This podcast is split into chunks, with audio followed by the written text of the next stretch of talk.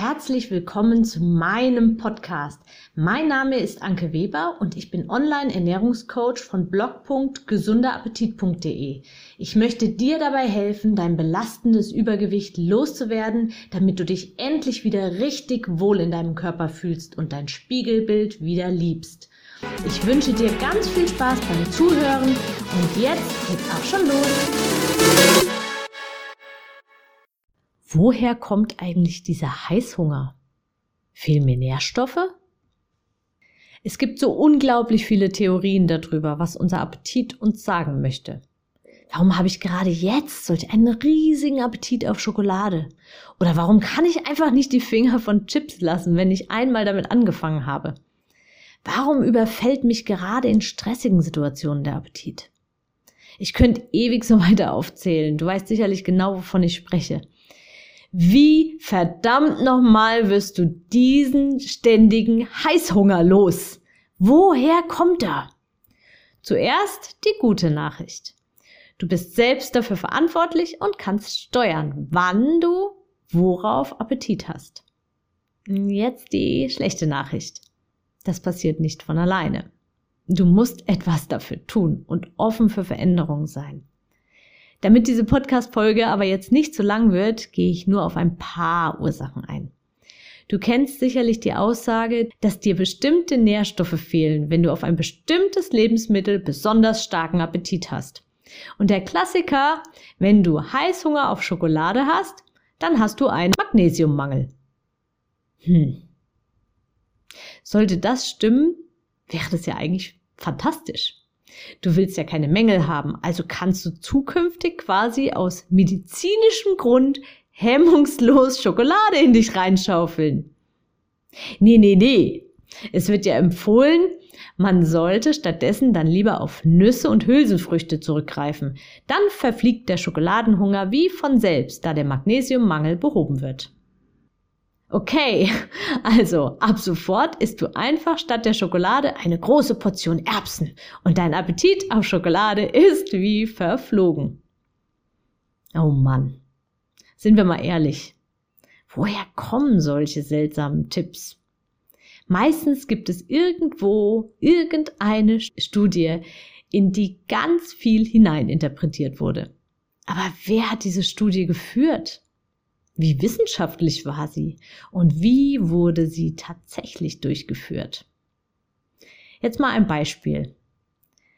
Es gibt auf der gesamten Insel Papua-Neuguinea weniger Verkehrsunfälle als in der chinesischen Stadt Shanghai. Bedeutet das jetzt also, dass die Menschen auf Papua-Neuguinea intelligenter und viel aufmerksamer im Straßenverkehr sind? Nein, das ist natürlich ein falscher Rückschluss. Es gibt einfach nur viel weniger Straßen und Autos auf der Insel und die Menschen wohnen nicht so eng beieinander. Daher die geringere Unfalldichte. Was ich damit sagen will, hinterfrage immer auch, woher manche Tipps und Aussagen kommen und wer sie interpretiert hat.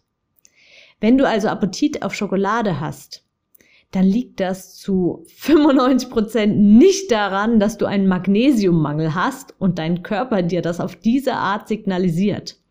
Du hörst diesen Podcast, weil du abnehmen möchtest, also in der Vergangenheit deine Körpersignale für Sättigung, Appetit und Hunger nicht gehört oder nicht richtig verstanden hast. Das Gespür dafür verloren gegangen ist.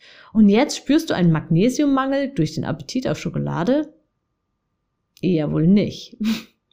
Der wahrscheinlichste Grund für deinen Appetit auf irgendein bestimmtes, eher weniger gesundes Lebensmittel ist mit allerhöchster Wahrscheinlichkeit eher einer der folgenden Gründe.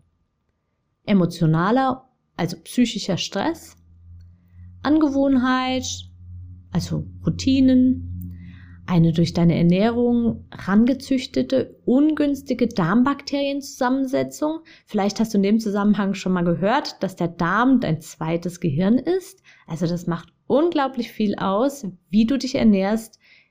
Dementsprechend ist deine Darmbakterienzusammensetzung auch. Oder es ist einfach ein Trigger, der diesen Heißhunger auslöst. Also eine bestimmte Situation, ein Geruch oder auch einfach das Angebot direkt vor deinen Augen. Aber ein Nährstoffmangel? Nee. Also wohl eher nicht.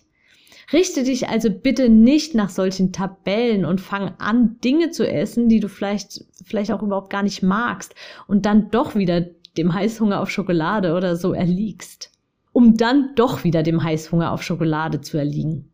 Das führt nur zu Frust und Enttäuschung. Außerdem bestätigt es dir, vermutlich zum wiederholten Male, dass Abnehmen total schwer und kompliziert ist und man auf so viel verzichten muss. Und das ist in meinen Augen dabei der fatalste Rückschluss.